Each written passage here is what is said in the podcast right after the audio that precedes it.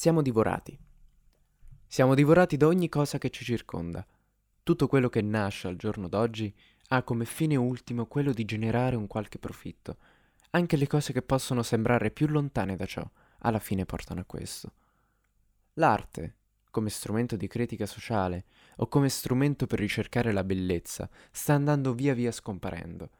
Va pian pian dissolvendosi fino al suo totale assorbimento da parte del mercato, che ha già preso il possesso di ogni singolo ambito artistico. L'arte non è solo un bel quadro, una bella composizione, una scultura. L'arte è nata, è stata e deve essere espressione dell'essere.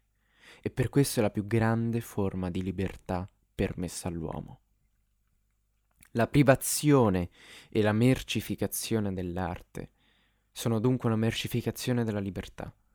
Nel momento in cui l'arte è vista come solo strumento di profitto o della conseguente fama, la libertà viene annientata senza nemmeno che l'artista se ne renda conto.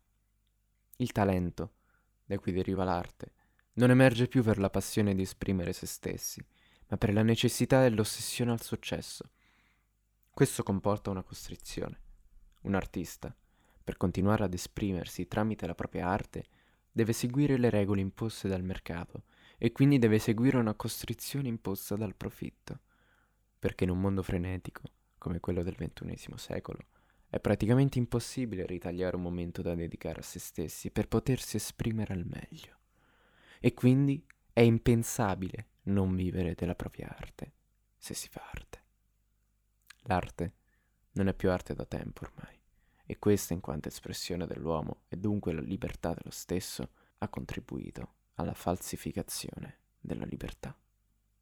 L'arte, guidata dal profitto, è l'illusione della libertà.